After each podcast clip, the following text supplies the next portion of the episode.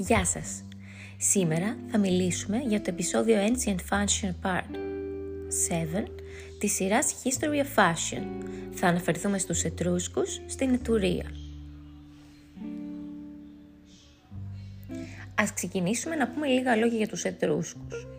Το επεισόδιο αυτό αναφέρεται στους Ετρούσκους. Οι Ετρούσκοι ήταν ένας λαός ο οποίος άνθεσε στην Ετουρία.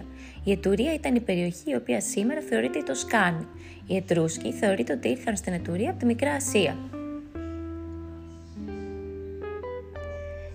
Πώς σχετίζεται όμως η Ετρούσκη με τη μόδα; Ο λαός των Ετρούσκων είχε αναπτύξει ένα ισχυρό εμπορικό δίκτυο σε όλη την Ευρώπη.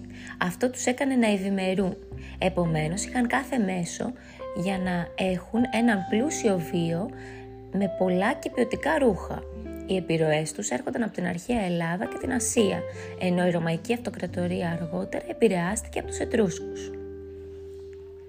Τέλος, πώς ήταν τα κοσμήματα των Ετρούσκων; Ο λαός αυτός έφτιαχνε κοσμήματα από μπρούτζο, ασίμι και χρυσό.